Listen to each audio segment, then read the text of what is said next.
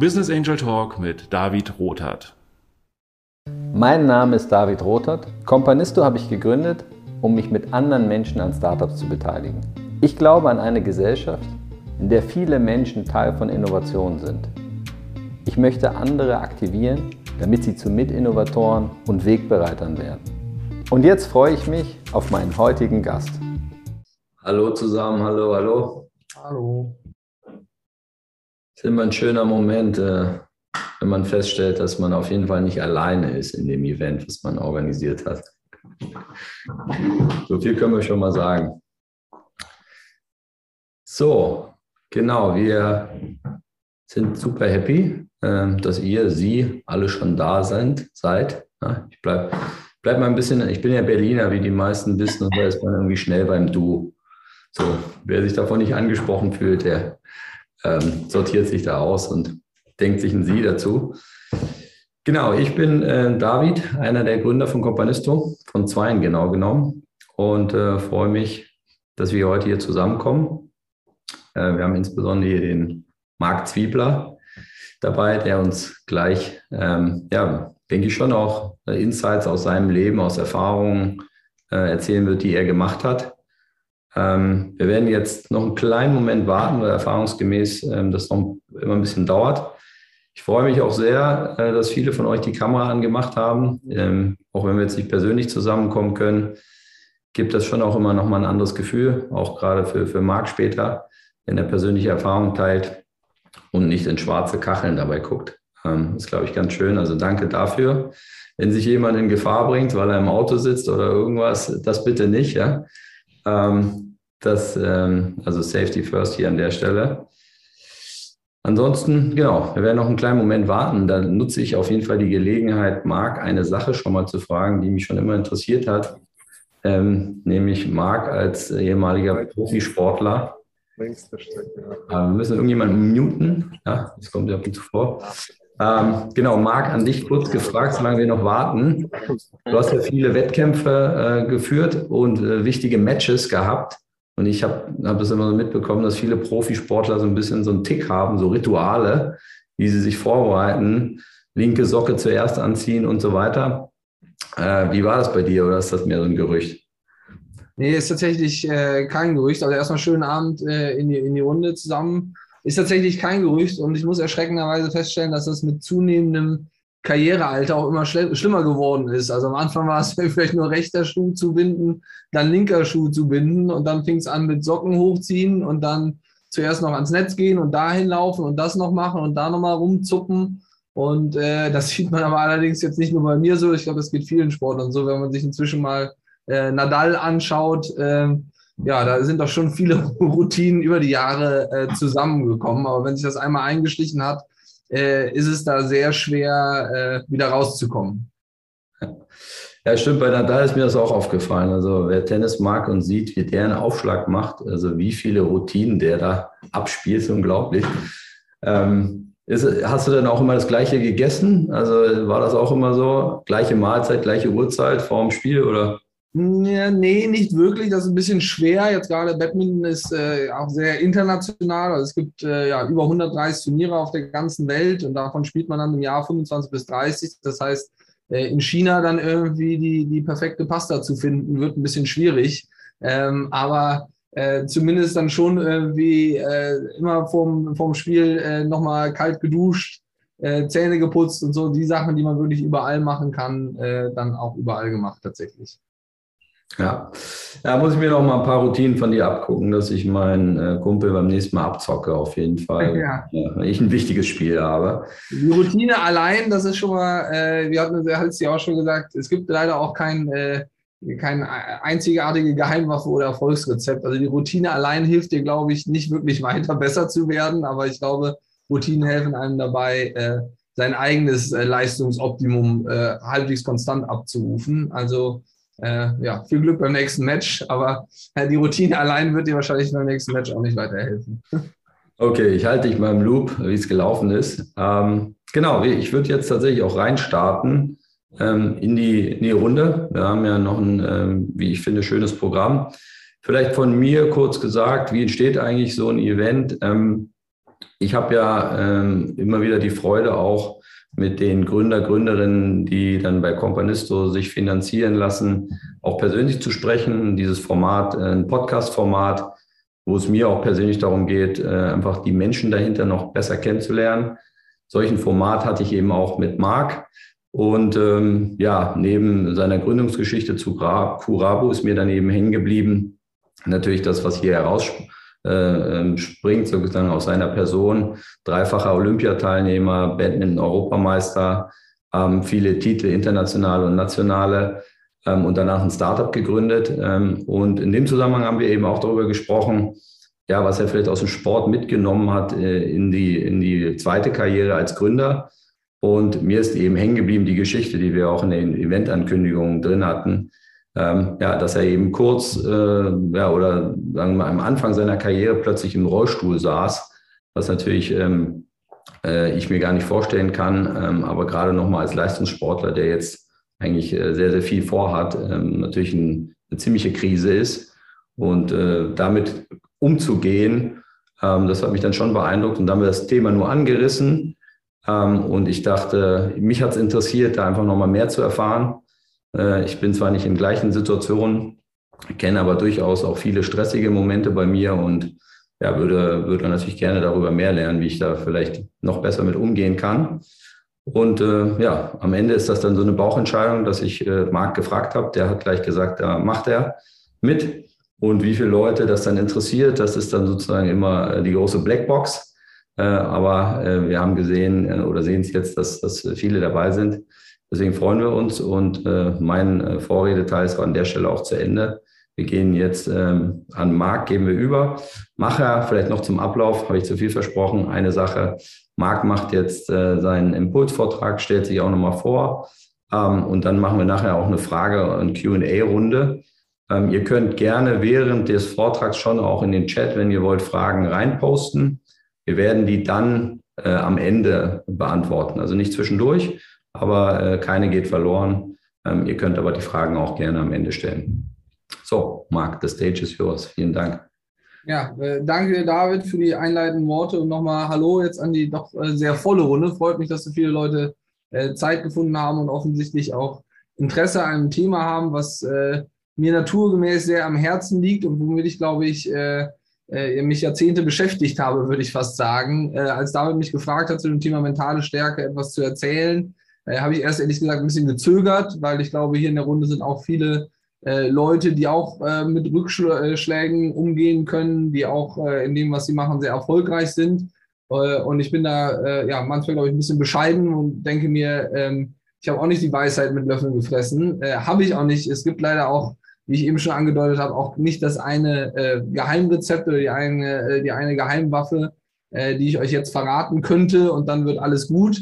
Äh, sonst wäre ich Bestseller-Autor und nicht äh, Startup-Gründer oder, äh, oder ähnliches. Insofern äh, würde ich mich einmal ganz kurz vorstellen, mal einen kurzen Abriss über meine äh, Lebens-Leidensgeschichte auch äh, erzählen und euch dann ganz kurz nur ja, ein, ein einfaches Framework präsentieren, was ich mir nicht selber ausgedacht habe, sondern ich auch mit meinen diversen Vorpsychologen, die mich auf der Karriere begleitet haben, ähm, äh, umgesetzt habe und für mich natürlich adaptiert habe. Ich glaube, jeder ist äh, unterschiedlich und jeder braucht so seine eigenen ja, Routinen, Techniken, Denkmuster, äh, mit denen er umgehen kann. Und äh, ja, hoffentlich können wir dann später in, in der QA-Session ein paar äh, ja, Fragen und Antworten äh, spielen.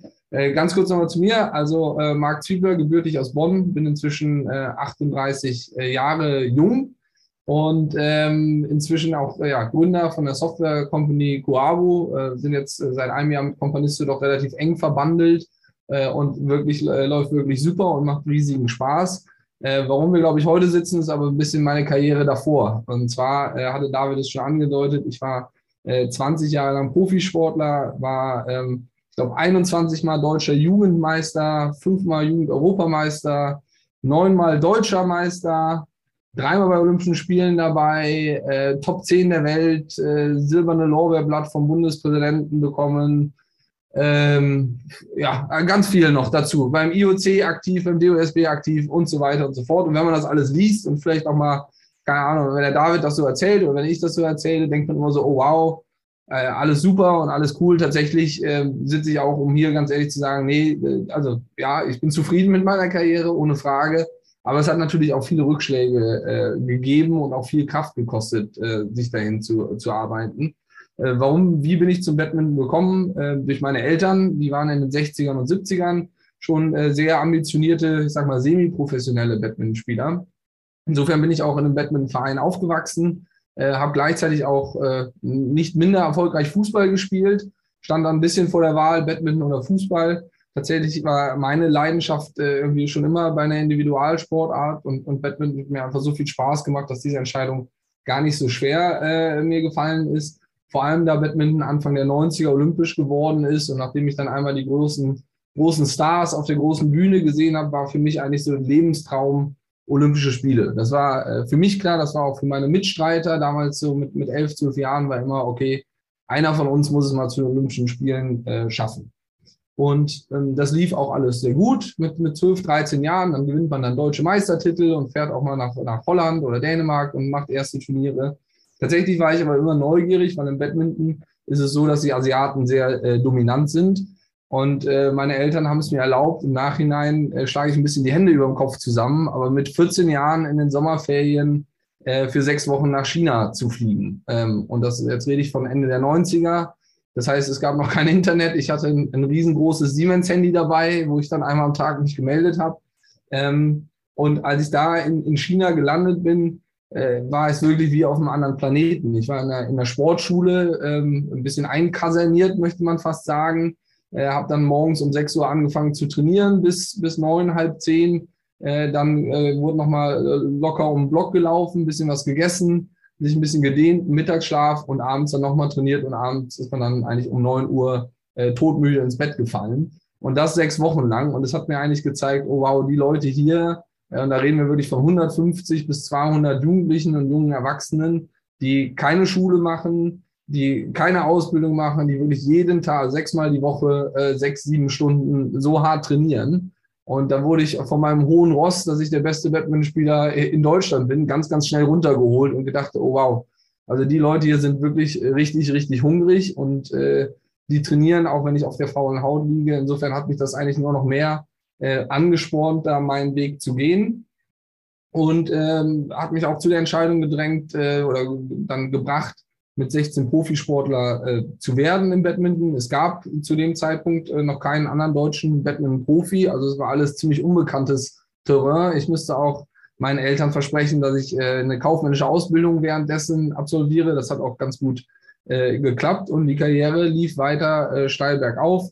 Äh, in der Jugend eigentlich alles abgeräumt, was es da abzuräumen gab und auch immer den schwierigen Weg vom jugendlichen Alter dann hoch zu den Senioren, also zu den Erwachsenen äh, zu schaffen. Das lief auch gut. Ich habe mit 19 Jahren die, die French Open äh, gewinnen können, ähm, wurde auch mit äh, Anfang 20 das erste Mal deutscher Meister äh, und dann stand auch meine erste Weltmeisterschaft in Los Angeles auf dem Plan. Also alles äh, steil in die richtige Richtung gezeigt, auch die ersten doch lukrativen Sponsorenverträge an Land gezogen äh, bis dann zu einem äh, Tag im Dezember 2005, äh, David hat es schon angesprochen, äh, wo ich Rückenschmerzen bekommen habe. Und jetzt sind Schmerzen gehören äh, dazu, ist natürlich tägliches Brot für einen äh, Profisportler. Ähm, aber selbst nach ein paar Wochen wurde es nicht besser. Insofern bin ich zum MRT gegangen, zum Radiologen, habe dann die Bilder in die Hand gedrückt bekommen, bin in meinem schönen, teuren neuen Cabrio zum, zum Arzt vorgefahren und gesagt, hier sind die Bilder, was ist los? Und äh, das werde ich nie vergessen. Die Ärztin hat mich tatsächlich an, hat die Bilder angeschaut, hat mir dann äh, ziemlich upfront gesagt, äh, ja, Herr Zwiebler, ich würde mir ganz schnell eine andere Möglichkeit zum Geldverdienen äh, suchen, weil der Sport ist es definitiv nicht. So, ähm, stand ich erstmal da ein bisschen bedröppelt, habe die Unterlagen mitgenommen und wollte es nicht so richtig wahrhaben. Ähm, bin dann zu anderen Ärzten gegangen und zu Physios, äh, die waren ein bisschen optimistischer, aber trotzdem war so ein bisschen dieser Gedanke im Hinterkopf, so, kannst du das wirklich noch machen? Würden irgendwie Olympische Spiele, ist das noch realistisch? Was machst du? Ich habe keine Ausbildung, also hatte eine Ausbildung, aber jetzt kein Abitur, konnte nicht studieren und so weiter.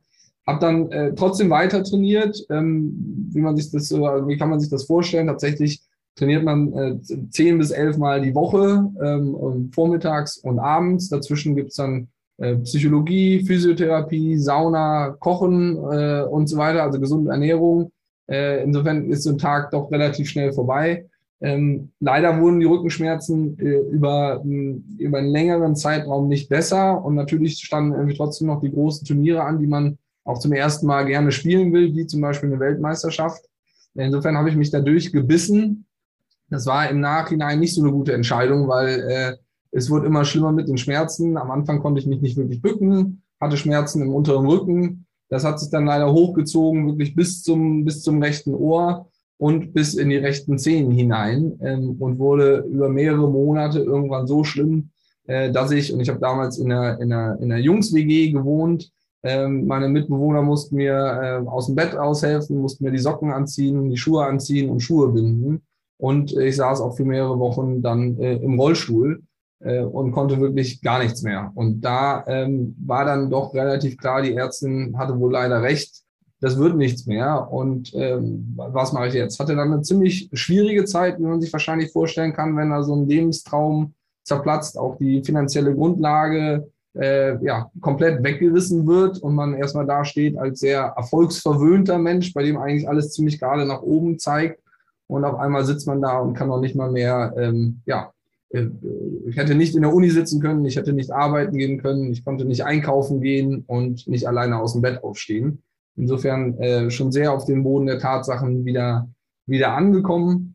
Ähm, und tatsächlich nach äh, zwei, zweieinhalb Monaten war ich gerade bei meinen Eltern in, in Bonn und bin eines Nachts ähm, aufgewacht. Und noch so ein bisschen im Halbschlaf habe ich probiert, mich umzudrehen und das hat äh, nicht mehr geklappt. Und ich dachte nur, vielleicht ist irgendwie mein Bein eingeschlafen oder so. Tatsächlich war dem nicht so. Ich konnte mein Bein gar nicht mehr spüren und auch andere ja, grundlegende Körperfunktionen äh, haben leider in dieser Nacht versagt. Äh, insofern war ich ganz, ganz schnell äh, wach, äh, habe panisch nach äh, meinen Eltern geschrien, die mich äh, ins Krankenhaus äh, gebracht und da hatte ich eine Notoperation an der Wirbelsäule, an der nicht nur die Bandscheibe entfernt worden ist, sondern auch verschiedene Löcher in die Wirbelsäule und in den Spinalkanal äh, gebohrt wurden. Also alles so Sachen, mit denen man sich eigentlich nicht beschäftigen äh, will und die man idealerweise auch beim Anfang 20-Jährigen, der äh, jetzt nicht übergewichtig ist und relativ äh, fit ist, nicht machen will, wurde da an der Wirbelsäule äh, rumgebohrt und rumgedoktert. Ähm, ich kann mich ehrlich gesagt an die Nacht nicht mehr wirklich erinnern, sondern nur an den Tag danach, wo ich aufgewacht bin, neben irgendwelchen piependen Maschinen und wahrscheinlich noch vollgepumpt mit jeglichen Schmerzmitteln, die es da gab. Ähm, und war natürlich am, am Boden zerstört, ne? weil ja, also das war dann nochmal ein, ein neues Tief quasi, wirklich im Krankenhaus zu sitzen mit, mit Katheter und mit allem, ähm, mit Anfang 20, wenn man irgendwie Freunde sieht, die gerade am Studieren sind oder so, dachte man, okay, der, der Plan ging jetzt nicht so wirklich auf. Und habe dann so, so einen Tag lang mich im Krankenhaus viel geschlafen, aber auch so ein bisschen im Mitleid gewälzt natürlich. Und dann aber eigentlich den Entschluss gefasst, okay, Sport wird nichts mehr, aber muss ja irgendwie ein neues Ziel suchen. Und mein neues Ziel war es tatsächlich, schmerzfrei gehen, stehen, sitzen zu können. Und habe dann eigentlich sämtliche Physios in meinem äh, Kontaktbuch äh, abtelefoniert, einen gefunden, mit dem ich mich eh gut verstanden habe und habe dann gesagt, pass auf, ich muss jetzt hier noch ein paar Tage im Krankenhaus sein, aber wir fangen jetzt an, daran irgendwie zu arbeiten. Und wenn es nur irgendwie Fingerbewegungen sind oder Unterarmübungen, irgendwie müssen wir mich wieder äh, hinbekommen. Und ähm, nach der Woche im Krankenhaus bin ich dann ins Saarland gezogen, auch zu ihm. Er hatte da eine Praxis ähm, und in der Praxis eigentlich jeden Tag äh, bestimmt sieben, acht Stunden verbracht an allen möglichen Geräten, die da rumstanden, auch alles äh, ausprobiert, was äh, nicht schulmedizinisch so empfohlen wurde. Äh, plus dann, äh, nachdem dann der Tag vorbei ist, dann nochmal in die Sauna oder in die Eistonne gegangen, Stromtherapie, Akupunktur, Yoga, Meditation, Ernährungsumwechsel, also wirklich äh, eigentlich 12, 13 Stunden oder jede wache Minute damit verbracht, irgendwie wieder auf die Beine zu kommen. Und das war äh, sehr schön zu sehen, weil auch wenn es nur ganz kleine Fortschritte waren, ich mich wirklich über jeden einzelnen Zentimeter, wo ich mich bewegen konnte, über jede Minute, wo ich länger äh, stehen oder sitzen konnte, mich gefreut habe. Und ähm, das war ja eine ganz, ganz intensive Zeit, ähm, in der ich eigentlich jeden Tag so einen kleinen Fortschritt sehen konnte. Und irgendwie nach, nach vier, fünf Wochen, äh, vier, fünf Monaten, Entschuldigung, kam der Physiotherapeut zu mir und hat mich gefragt, ob ich nicht mal mit ihm Federball spielen äh, möchte. Für jeden, der so, äh, der das kennt, also Federball spielt man miteinander im Garten, Badminton spielt man gegeneinander in der Halle. äh, und auch am besten um Weltranglistenpunkte und Geld. Äh, ich habe dann gesagt, okay, Federball können wir gerne spielen, aber Badminton, damit habe ich abgeschlossen. Das, das wird nichts mehr. Daran, also dieses, diesen Traum will ich nicht nochmal träumen. Ähm, und nachdem wir dann aber im Garten so ein bisschen hin und her ge gespielt haben, und es war wirklich Federball äh, aus dem Stand, äh, hat er mich gefragt, du Marc, was wolltest du denn eigentlich erreichen? Ich habe gesagt, ich wollte immer zu Olympischen Spielen fahren, mein ganzes Leben lang. Und dann sagte er, ja, warum, warum probierst du es nicht nochmal? Und ich habe gesagt, oh, ich habe so eine Angst davor, jetzt nochmal so viel Zeit reinzustecken, so viel Arbeit und dann verletze ich mich nochmal und ich weiß nicht, ob es das wert ist. Und dann hat er einen Satz gesagt, der immer bei mir hängen geblieben ist. Und er meinte, also ist jetzt auch keine große Weisheit, aber ich glaube, er hat zu mir gesagt, dass wenn ich irgendwann mal, wenn ich 50 oder 60 bin und auf mein Leben zurückgucke und das nicht probiert hätte, dass ich mir tierisch ähm, in den Hintern beißen würde, äh, auf gut Deutsch. Und dann habe ich gesagt, du weißt was, Olli, ähm, ich probiere es nochmal. Und insofern habe ich dann wieder mehr trainiert. Ähm, zu der Zeit hatte ich äh, tatsächlich ein Studium angefangen schon ähm, und äh, war dann so ein bisschen entscheidend. Studentenleben ist ja auch ganz nett, ja. Die anderen Leute, die haben irgendwie freie Wochenenden und die gehen abends irgendwas jobben und vielleicht in eine Bar oder so. Und ich habe gesagt, nee, ich setze jetzt nochmal alles auf diese eine Karte und, und probiere es einfach, damit ich später mir nichts selber vorwerfen äh, kann. Und ähm, das lief sehr gut. Und ähm, mein erstes internationales Turnier war äh, tatsächlich in Belgien. Ich hatte keine Weltranglistenpunkte, musste insofern erst noch ein, ein, ein Vorqualifikationsturnier spielen, um an dem eigentlichen Turnier überhaupt teilnehmen zu können. Äh, und habe dieses Turnier tatsächlich von Anfang bis Ende gewonnen. Äh, und auch die zwei Turniere danach äh, konnte ich gewinnen. Und auch die drei Turniere danach äh, war ich zumindest im Finale. Ähm, und musste dann, habe dann irgendwann zurückgeschaut und gedacht, so, oh, diese Verletzung und dieses Ganze, irgendwie ganz unten zu sein und sich wieder aufzuarbeiten, das hat was mit mir gemacht. Das hat meine innere Einstellung ähm, ja dann doch positiv ähm, beeinflusst. Ich glaube, man, man, man konnte es eh nicht ändern. Insofern probiert man irgendwie was Positives da rauszuziehen. Und das war aber dann so der Moment, wo ich dann äh, ja auch mental sehr, sehr viel auch mit Psychologen dran gearbeitet habe. Okay, was hat mich jetzt nach der Verletzung so stark gemacht? Was hat mir vorher gefehlt und wie kann ich mir das bewahren? Ähm, und es war äh, ja relativ einfach, äh, indem ich äh, ja ein bisschen zurückgesteckte Erwartungshaltung hatte, indem ich wusste, das ist eigentlich ein Geschenk, dass ich mich wieder äh, schmerzfrei bewegen kann und das machen kann, äh, äh, was ich machen möchte.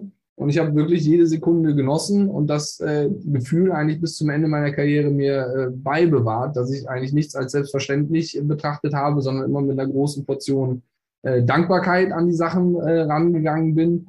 Natürlich habe ich äh, weiterhin auch äh, mal geflucht und auch mal hier und da einen Schläger zertrümmert und war frustriert.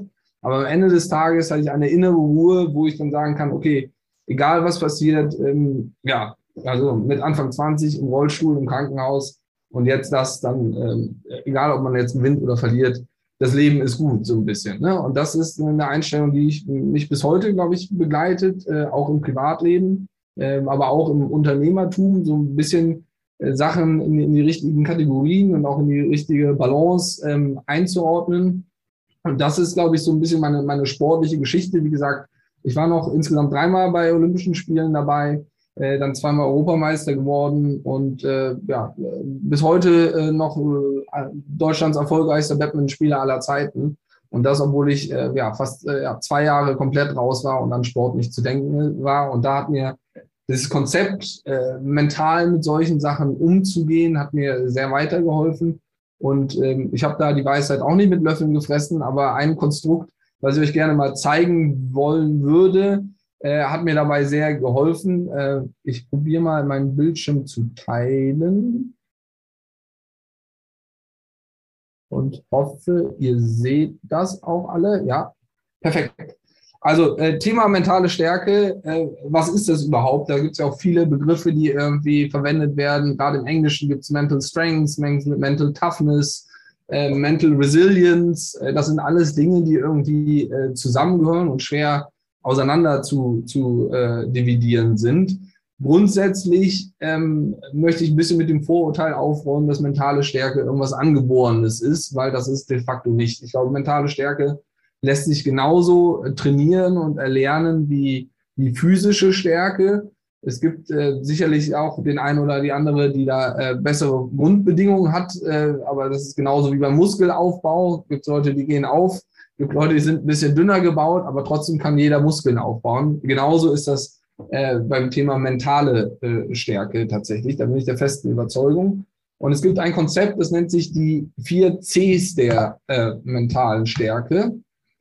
Und das sind so ein bisschen die, die Grundlagen, also das, das Handwerkszeug, ähm, die da alle natürlich miteinander spielen. Das erste C steht für Confidence, also Selbstvertrauen. Und ich mag das deutsche Wort tatsächlich äh, lieber, weil Selbstvertrauen heißt, sich selbst zu vertrauen. Und das kann man lernen. Und äh, wie lernt man das? Indem man sich selber ähm, kleine Ziele steckt, die man erreicht, sich dann selber auf die Schulter klopft und vertraut, beim nächsten Mal, wenn ich mir ein Ziel setze, kann ich das erreichen. Das hört sich ganz profan an und das wird auch nicht klappen, wenn man das einmal oder dreimal oder zwanzigmal macht.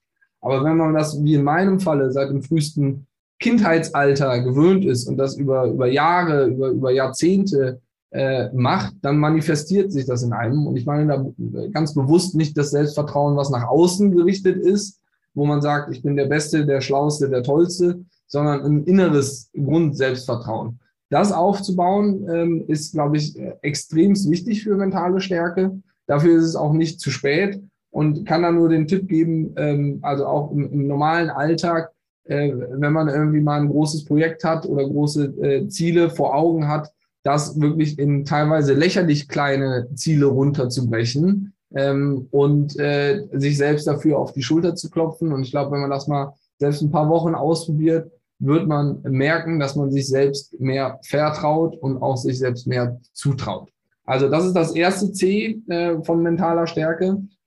Das zweite ist Challenge. Das ist, ähm, so, ich habe es mal ein bisschen frei übersetzt äh, mit, mit Herausforderung. Tatsächlich einer meiner, meiner Lieblingsthemen. Und zwar liebe ich Herausforderungen. Äh, es gibt für mich nichts Schlimmeres, als auf einem, auf einem äh, Level zu sein für eine längere Zeit. Ich brauche immer diese Herausforderung. Was meine ich damit? Jetzt aus meinem äh, sportlicher Laufbahn, nach, mit, mit, mit 14 Jahren für sechs Wochen nach China zu fliegen, äh, ist wahrscheinlich für viele Gleichaltrige, wäre es, glaube ich, sehr, sehr äh, angsteinflößend gewesen. Zu sagen, mit 16, ich setze alles auf eine Karte, ich, ich, ich gehe vom Gymnasium ab und will der erste Badminton-Profi Deutschlands werden, Wahrscheinlich auch. Ich persönlich liebe diese Herausforderung. Ich glaube, es gibt äh, nichts, was einem persönlich mehr wachsen lässt, als wenn man genau diese Challenges sucht und da auch in unbekanntes Terrain ähm, ähm, vorsticht. Das, das kann nicht immer klappen, muss auch nicht immer klappen,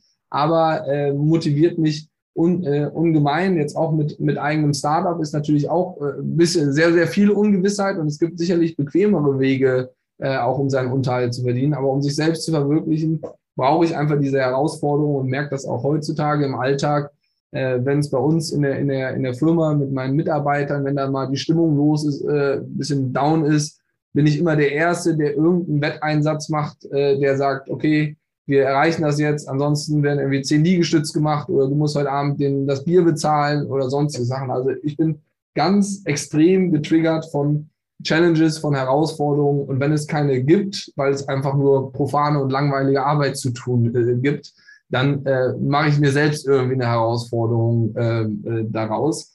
Also äh, ganz wichtig, glaube ich, immer mental auch zu suchen, okay, wie kann ich es mir noch ein bisschen interessanter machen, ein bisschen schwerer machen, wie kann ich aus dem Normalen ausbrechen. Das ist das ähm, zweite C. Das dritte, Commitment. Ähm, ich habe es mal äh, übersetzt mit Konsequenz. Ich glaube, dafür sind wahrscheinlich auch viele ähm, Sportler tatsächlich bekannt. Ähm, und das ist nicht immer nur positiv, aber 100 Prozent Konsequenz zu, in, äh, in, dem zu sein, was man macht. Und ähm, ich kenne es nicht anders. Für mich ist das äh, völlig normal und auch für mein Umfeld.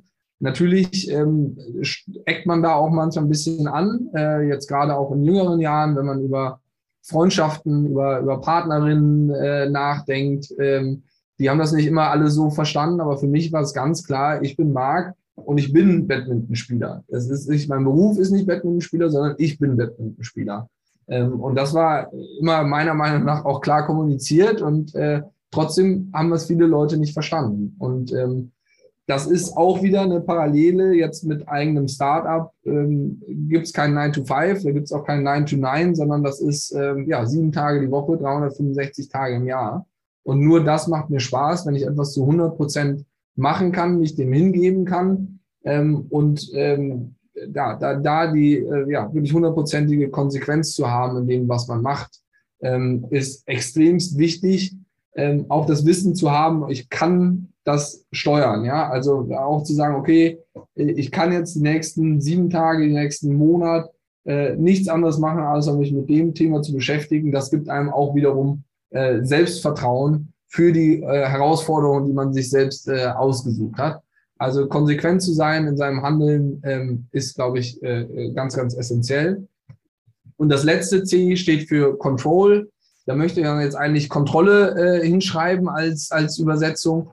Das auch stimmt, aber um äh, sich selbst äh, und seine Gedankengänge, seine Gedankenmuster äh, zu kontrollieren, glaubt man, braucht man, glaube ich, Erfahrung. Und da ähm, sind, wir haben jetzt eben im Vorgespräch schon ein bisschen angesprochen, sind zum Beispiel Routinen sehr, sehr hilfreich.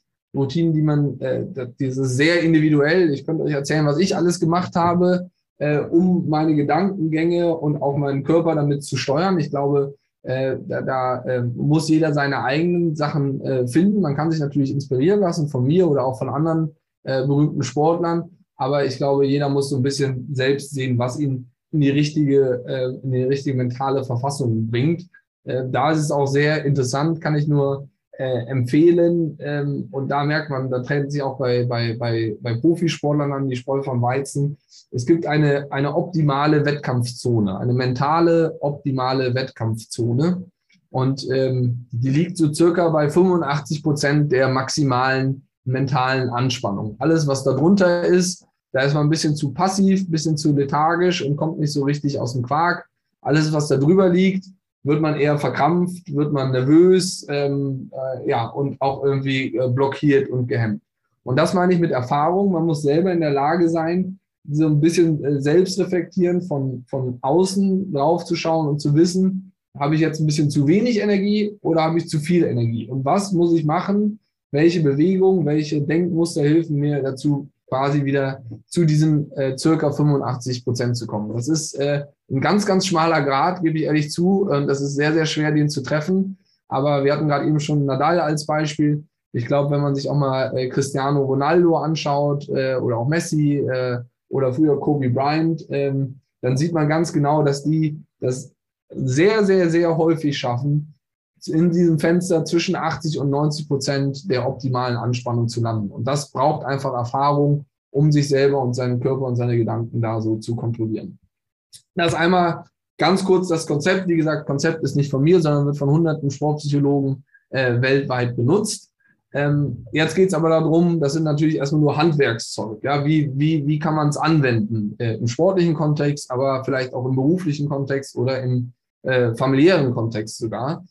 Ähm, ich mache es für mich immer so oder habe es damals und auch heute noch für mich gemacht, dass es natürlich immer von Situation zu Situation unterschiedlich ist. Ähm, äh, es gibt einmal vor einem wichtigen Ereignis, das ist jetzt hier Pre-Highlight genannt, das könnte auch im Sport sagt man eigentlich Pre-Competition, also vor einem wichtigen Ereignis, während eines wichtigen Ereignisses und danach, also mit dem Resultat davon umgehen. Idealerweise ist das eigentlich auch ein, ein Kreis, der sich wieder schließt, weil es, es, wir wissen alle, es geht irgendwie geht's immer weiter. Äh, insofern äh, hängt das schon alles miteinander zusammen. Ähm, was ist in der Vorbereitung auf ein wichtiges Spiel, auf einen wichtigen Wettkampf, äh, auf ein wichtiges Meeting, auf einen wichtigen Pitch? Äh, das sind für mich wichtige äh, Ereignisse, die irgendwie noch in der Zukunft liegen. Wie kann man sich da optimal darauf vorbereiten?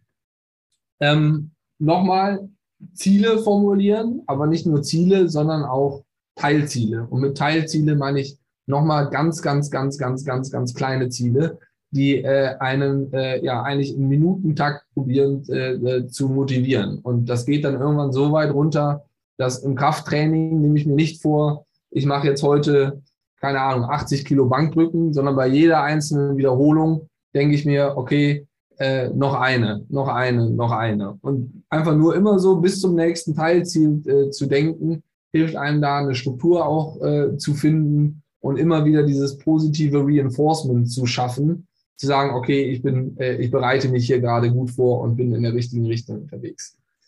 Das zweite, was ähm, ich immens wichtig finde, was man im Sport auch lernt und was mich nicht mehr loslässt, ist in verschiedenen Szenarien zu planen und das auch ganz wichtig zu visualisieren. Es gibt äh, bis heute, das hört sich für manche Leute immer ein bisschen traurig an, aber es gibt bis heute äh, fast keine Nacht oder keinen Abend, wo ich nicht vor dem zu Bett gehen darüber nachdenke, was im Tag passiert ist und wie ich das auf den nächsten Tag anwenden kann, äh, um mich zu verbessern oder was in der Zukunft auf mich zukommen könnte. Also auch da äh, einfach drüber nachdenken, mental Zeit konzentriert darauf ähm, zu verwenden, nachzudenken, vielleicht nicht irgendwie noch durch Instagram und, und LinkedIn zu scrollen oder äh, irgendwie eine Fernsehserie schauen, sondern sich wirklich hinsetzen und darüber nachdenken, äh, was jetzt gerade passiert ist und was in der Zukunft passieren könnte, ähm, extremst hilfreich äh, in, der, in der Vorbereitung.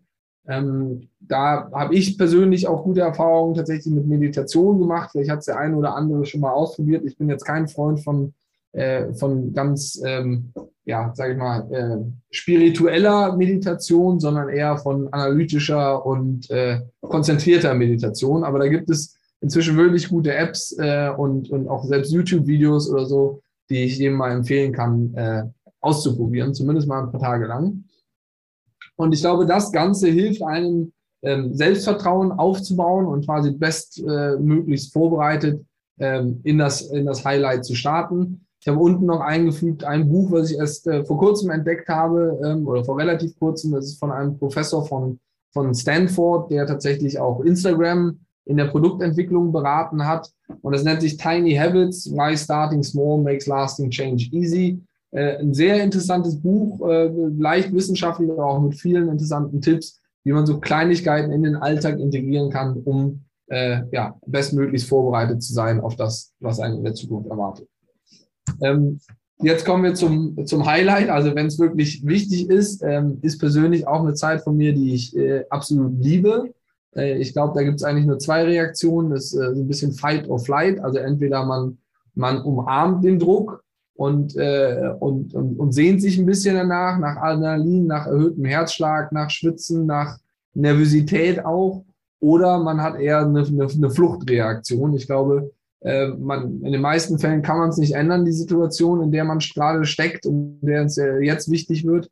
Insofern äh, kann ich Ihnen nur zu ermutigen, das, das anzunehmen und eher zu umarmen, als dagegen anzukämpfen, weil das bringt tatsächlich nichts. Und auch einmal erzählt, äh, ich habe mich mit vielen äh, Sportlern getroffen, Entschuldigung, äh, mit vielen unterhalten. Und ich kann nur sagen, zu 100 Prozent jeder Sportler ist absolut nervös und ähm, muss vor dem Wettkampf mindestens einmal auf Toilette, ähm, auch wenn es nach außen nicht so aussieht. Ne? Also ich glaube, das ist ganz normal. Diese Situation muss man annehmen. Ähm, während des Highlights, Fokus, ganz klar. Entschuldigung, absolute Konzentration auf das, was man macht. Ähm, wie erreicht man das? Dieses optimale Spannungslevel zu finden. Wovon ich eben sprach, es gibt dieses, es wird in Büchern gesagt, 85 Prozent, optimale Wettkampfzone. Dafür sich rauszufinden, was bringt mich auf mehr Spannung? Was äh, reduziert meinen Stress? Ganz, ganz wichtig, dass man das äh, raus hat. Und wie hat man das raus? Wir hatten es eben schon angesprochen, Routinen aufgreifen. Äh, ich hatte als Routinen vor dem Spiel in der Vorbereitung, wo ich wissen, äh, habe ich eben erwähnt, äh, Schuhe in einer gewissen Reihenfolge ähm, äh, binden, die Socken hochzuppen, das äh, Trikot alles zuppen, aber auch ganz viel mentale ähm, Wörter, Sätze, die sich so in mein Gehirn eingebrannt haben, dass immer, wenn ich sie sage, weiß ich, okay, jetzt geht's los, jetzt zählt's, jetzt muss ich ein bisschen mich entspannen, jetzt muss ich äh, mein Energielevel ein bisschen hochfahren. Ähm, also diese Routinen, die man in der Vorbereitung auch entwickelt, die dann im Wettkampf aufgreifen, ähm, hilft enorm weiter.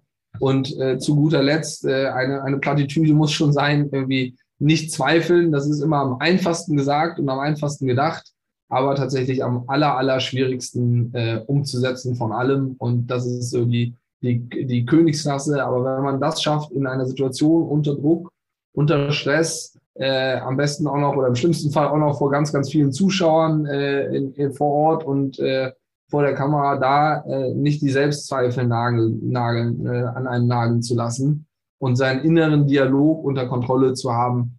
Äh, das ist tatsächlich dann die, die Königsdisziplin, die auch nicht, die auch nicht immer klappt, wenn man sich mal zum Beispiel jemand wie Zverev äh, anschaut oder so. Äh, aber der hat wahrscheinlich auch noch ein paar Jahre vor sich, wo er das auch noch äh, äh, besser hinbekommt. Und dann auch ein Thema, wonach ich oft gefragt werde, ist denn nach dem Spiel? Und das sind eigentlich zwei, im Sport ist es ganz schön, es ist ein ziemlich binärer Ausgang. Entweder man gewinnt oder man verliert. Also entweder ist man der Held oder der Idiot. Ich habe äh, beides äh, schon oftmals genug am eigenen Leib erfahren müssen. Und ähm, vielleicht ein kurzes Beispiel oder zwei kurze Beispiele zu eben davon. Ich bin 2012 als erster Deutscher seit über 40 Jahren Europameister geworden im Herreneinzel und die Freude war, war riesengroß, nicht nur bei mir, sondern auch natürlich bei meiner Familie, Freunden, Fans und so weiter. Und ich muss auch zugeben, wir haben danach auch ein Bierchen getrunken. Und ich weiß aber noch ganz genau, wie ich abends im Bett lag. Und mir, ich war natürlich unglaublich glücklich, aber gleichzeitig habe ich gesagt, okay, nächste Woche geht's weiter. Morgen früh wirst du wieder trainieren und morgen früh musst du nochmal extra Gas geben. Ähm, also ich wollte, äh, es gibt für mich nichts Schlimmeres als Leute, die sich äh, den Erfolg äh, zu Kopf steigt, weil wenn man anfängt, zufrieden zu sein, entwickelt man sich, glaube ich, nicht mehr weiter. Das gleiche wiederum auch bei einer Niederlage. Und da ein Beispiel, eine ganz derbe Niederlage für mich.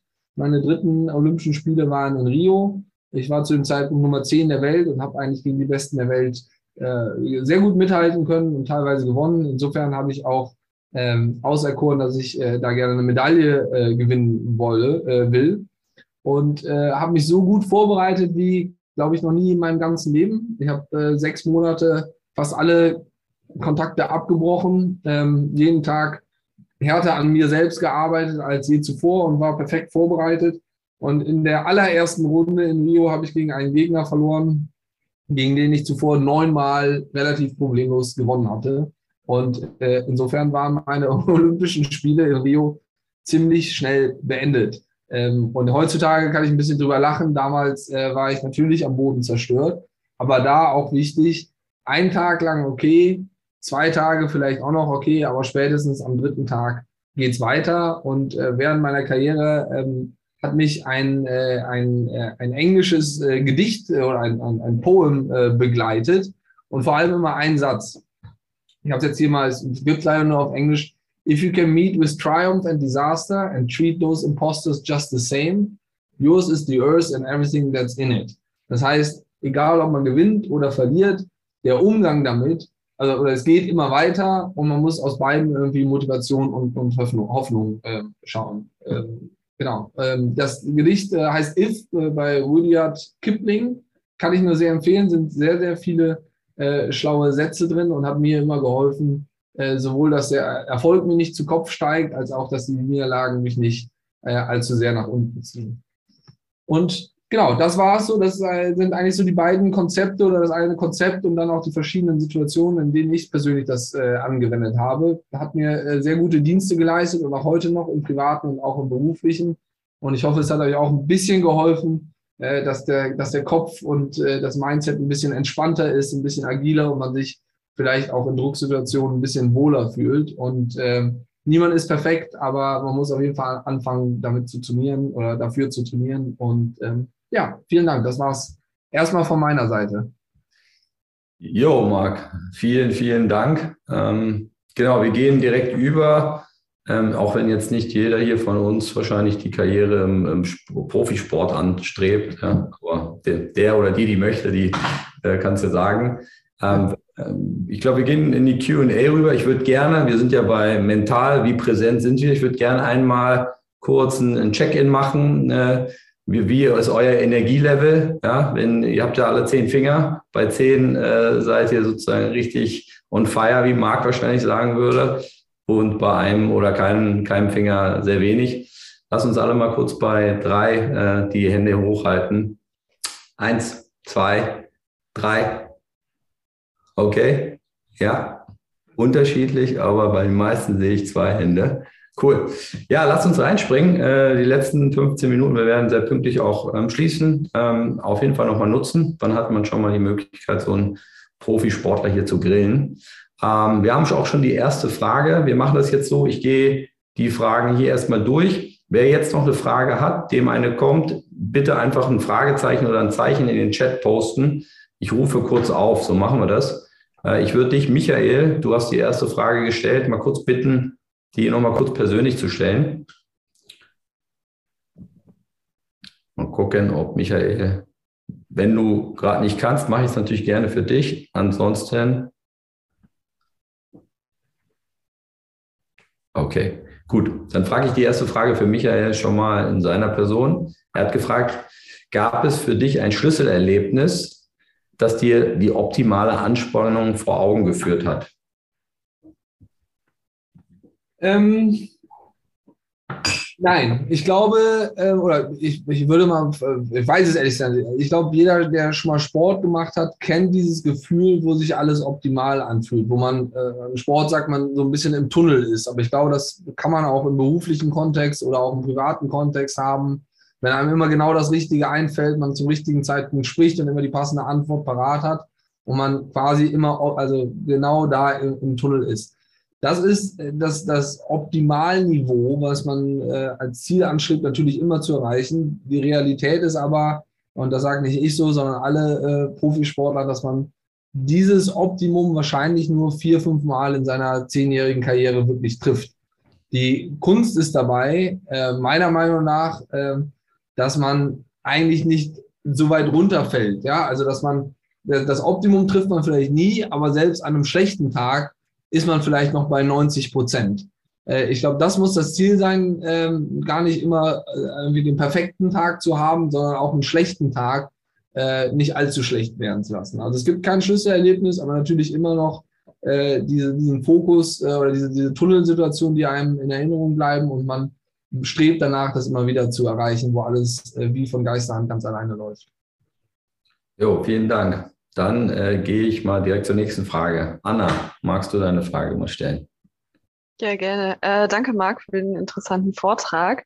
Mich würde noch interessieren, ob du ähm, so besondere Ruhephasen einbaust und bewusst ähm, die auch hast. Ähm, du hast ja schon Meditation angesprochen, aber ich weiß aus der Resilienzforschung, da sagt man ja, dass quasi nicht, nicht die das Doing sozusagen dann langfristig die en en Energie äh, gibt oder die mentale Stärke entstehen lässt, sondern halt diese Ruhephasen und Pausen. Ja, also, also Ruhephasen, äh, äh, gute Frage, beziehungsweise war ja gar keine Frage, sondern eine Aussage, die ich nur sehr unterschreiben kann. Äh, also tatsächlich Ruhephasen extremst wichtig. Und ich bin da auch, äh, auch jetzt, wenn es sehr, sehr stressig ist im Beruf oder im Privaten oder so, bin da sehr, sehr konsequent, dass ich äh, dann relativ schnell merke, okay, jetzt wird es ein bisschen zu viel und dann auch wirklich mal sage, ich mache jetzt eine Dreiviertelstunde, mache jetzt einfach mal alles aus, weil das bringt jetzt nichts. Ähm, bin da, glaube ich, inzwischen auch ganz gut, dass ich echt äh, zehn Minuten im Sitzen kurz mal wegknacken kann, egal ob's, äh, ob links und rechts neben mir die Welt untergeht. Also das ist äh, extrem wichtig, glaube ich, sich da die Ruhephasen zu nehmen, weil anders äh, ist es nicht langfristig machbar. Und ich bin auch fest davon überzeugt, wenn man einmal äh, den Gang rausnimmt und mal äh, ein bisschen abbremst, dass man danach mehr äh, mentale, aber auch physische Energie hat, um wieder ähm, neu loszusprinten. Äh, also ganz, ganz äh, wichtiger Punkt.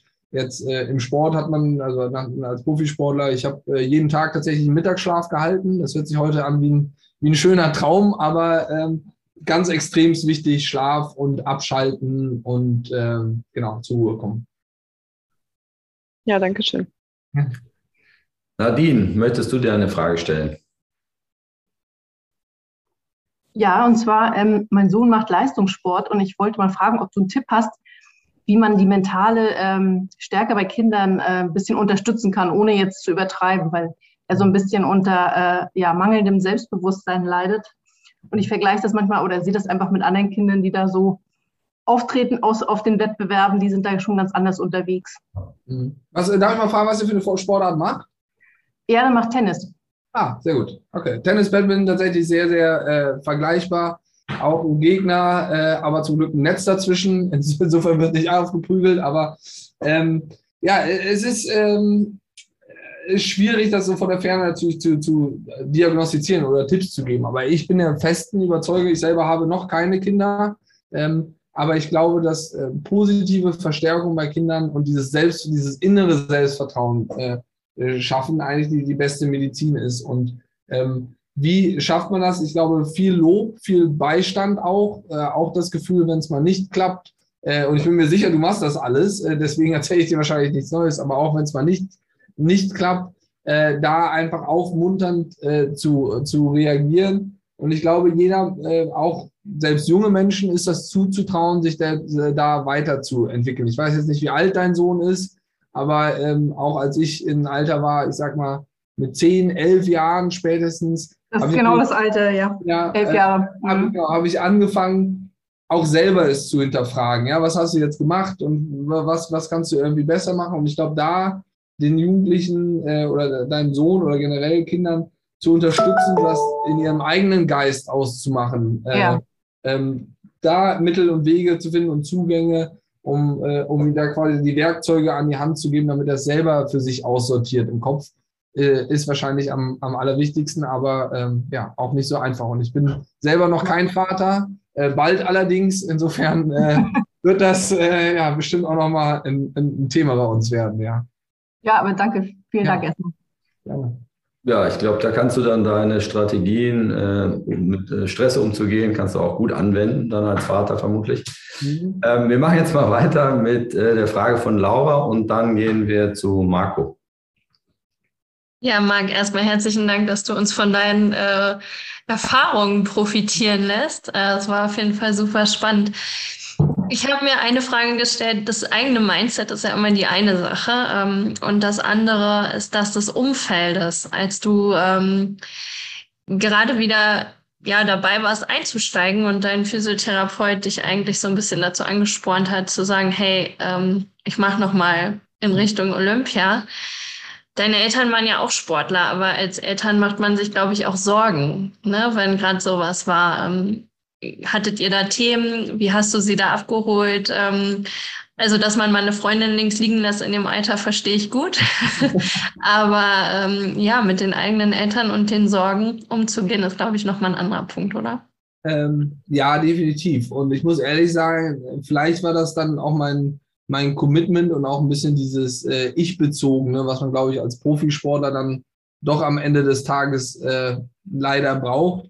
Äh, ehrlich gesagt, habe ich das bei meinen Eltern gar nicht so wirklich mit denen abgesprochen. Die haben mir jeglichen Freiraum gegeben, ähm, haben mich da ähm, weder positiv ermutigt noch irgendwie davor gewarnt, äh, das zu machen, sondern, äh, und das war für mich auch selbstverständlich damals, jetzt heute hoffe ich, dass ich es genauso mache wie meine Eltern, aber der den Kindern auch den Freiraum äh, zu geben und zu sagen, egal was passiert, wir stehen da hinter dir und es ist deine Entscheidung. Ähm, das, das war ähm, ja ganz, ganz wichtig und ich habe da immer, glaube ich, sehr einfach nur auf mich gehört und meinen eigenen Weg beschritten, hatte aber auch da den oder wusste, dass ich immer, egal ob es schief geht oder ob es funktioniert, den Rückhalt von meinen Eltern habe. Und ähm, das ist, glaube ich, extrem wichtig. Ähm, ich habe eben die Story erzählt und ich würde mir heute an den Kopf fassen, wenn ich heute 14-jährige Jugendliche hier in Berlin sehe, äh, also die irgendwie allein nach China zu schicken, ohne Internet und ohne, ohne Handy, da, äh, keine Ahnung, meine Eltern sind keine Rabeneltern, überhaupt nicht. Aber das heißt ja schon, dass sie mir, glaube ich, sehr einfach auch vertraut haben, ja, zu sagen, okay, du wirst da auch Fehler machen und wirst auch hier und da mal hinfallen, aber äh, so lernt man, glaube ich, auf eigenen, äh, eigenen Beinen stehen. Und da bin ich äh, ja nach wie vor ähm, sehr, sehr dankbar. Ja, das ist, glaube ich, auch viel wert. Danke dir. Ja. Marco, genau. Hallo zusammen, hallo Marc, vielen Dank für den Vortrag. Hm. Ähm, meine Frage geht Richtung Angst. Und zwar, ähm, du hast auch von Selbstvertrauen gesprochen und das ist ein ganz wichtiger Faktor im Leben. Und dennoch, insbesondere wenn man so eine Geschichte hat, ähm, kommt das Thema Angst ja immer wieder mal vor, dass es Alltagssituationen gibt, das kennt wohl jeder von uns, die einen verunsichern und vielleicht auch unabhängig davon, worum es geht, aber im Großen und Ganzen zweifeln lassen. Und ich finde den Umgang mit der Angst weil die Angst einen dann auch im Kopf blockieren kann, ist eines der entscheidenden Elemente, um dann auch im Leben erfolgreich zu sein, respektive um äh, zufrieden zu sein. Ja. Deswegen die Frage, wie bist du damit umgegangen? Wie schaffst du es auch äh, dann bei Niederlagen und Ähnlichem ähm, nicht am Großen und Ganzen zu zweifeln? Ja, äh, also gutes Thema und komplett richtig, was du gesagt hast. Auch äh, ich habe es eben angesprochen. Also jeder Sportler hat Angst, äh, auch blanke Angst. Ja, also ich kenne genügend Leute, auch bekannte äh, Olympiamedaillengewinner, die äh, sich vor dem Wettkampf äh, übergeben müssen, die, ich habe selber schlaflose Nächte gehabt und so weiter. Also das, äh, jeder hat diese Angst und ich glaube, das ist schon mal der, die erste Erkenntnis, die einem da weiterhilft. Das ist nicht, äh, das ist nicht, äh, das ist nicht schlecht, das ist nicht gut. Es ist einfach so, wie es ist, ja. Und das erstmal zu akzeptieren und dann diese Mechanismen zu entwickeln, damit umzugehen, ist, glaube ich, ganz wichtig. Und das hat schon was mit Selbstvertrauen zu tun. Äh, bei mir war es als Beispiel, meine Trainer haben gerade zum Ende, mit ein bisschen Erfahrung, zum Ende meiner Karriere, haben sie immer zu mir gesagt, Marc, du bist wie ein altes Zirkuspferd. Du kannst dich darauf verlassen, egal wie schlecht es dir geht, egal was irgendwie die äußeren Rahmenbedingungen sind. Wenn du auf dem Platz stehst, dann funktioniert das. Und egal wie viel Angst ich vorher auch hatte, ähm, konnte ich mich darauf verlassen, sobald irgendwie die Scheinwerfer angehen und ich dann performen muss, hat es irgendwie funktioniert. Ne? Also insofern hat diese, dieser Umgang mit Angst und Stress oder auch, auch Nervosität ähm, ähm, äh, schon viel mit Erfahrung zu tun, äh, wie man damit umgeht. Und ich glaube, es ist ein oder mein Geheimnis ist immer, das, das nicht wegzudrücken oder nicht zu ignorieren oder zu sagen, oh, ich, ich bin ja gar nicht nervös oder sowas. Das kann man nach außen machen. Das habe ich auch nach außen immer gesagt, wenn mich immer gefragt hat. Habe ich immer gesagt, ich bin nicht nervös, aber natürlich für mich selber habe ich diese Angst in mir, äh, in, in mir gespürt, sondern äh, da hilft es meiner Meinung nach ein bisschen äh, selbstreflektierend, äh, sich selbst ein bisschen von außen zu betrachten oder die Dinge von einem bisschen höheren Level zu betrachten und so. Warum habe ich jetzt Angst? Ja, worum geht es hier gerade? Geht es wirklich um, um Leben und Tod? Geht es hier um, äh, um, um Batman-Spiel oder äh, ne? das hilft einem so ein bisschen die Dinge analytischer und nüchterner äh, zu betrachten und dann die nicht auszublenden, aber ein bisschen zu parken an der Seite, indem man sich auf ja, Routinen, Denkmuster fokussiert, die einfach helfen, den, den, den Fokus auf das äh, Konstruktive zu lenken und nicht auf diese eher lähmende Angst und, und Nervosität.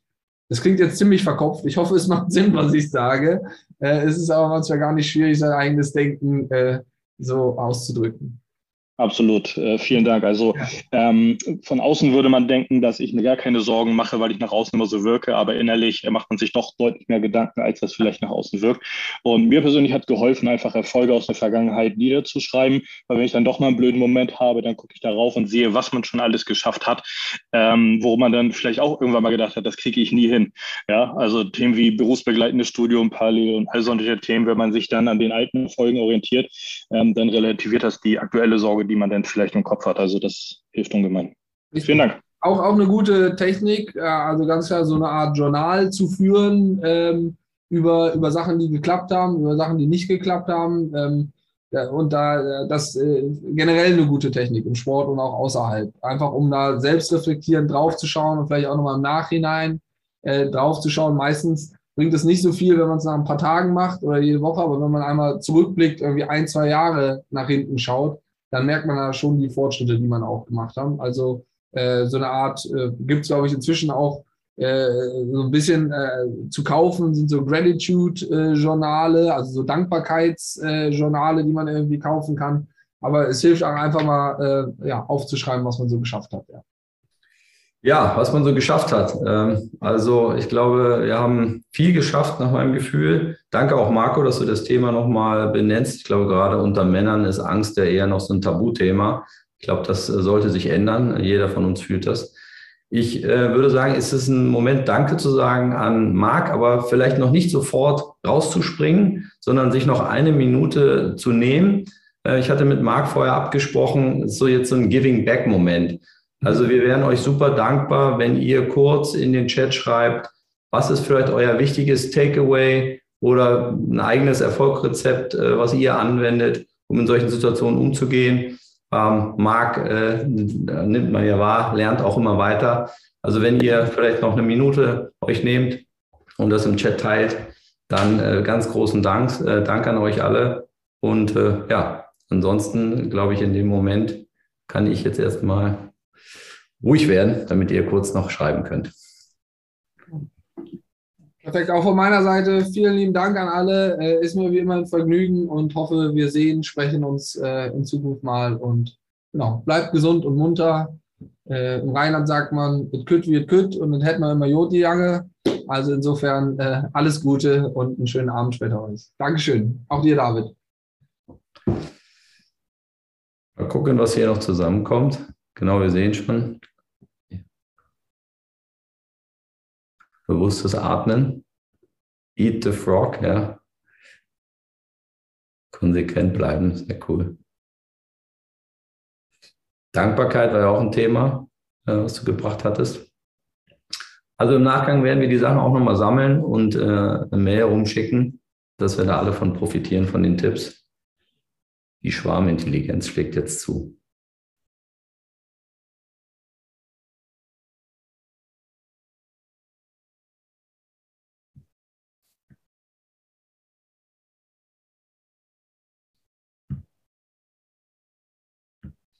Okay. Wer noch was hat, gerne reingeben. Ansonsten verstehe ich auch, dass es jetzt 19.00 ist und alle was anderes zu tun haben. Vielen lieben Dank an alle und ja, macht euch einen schönen Abend. Danke. Tschüss.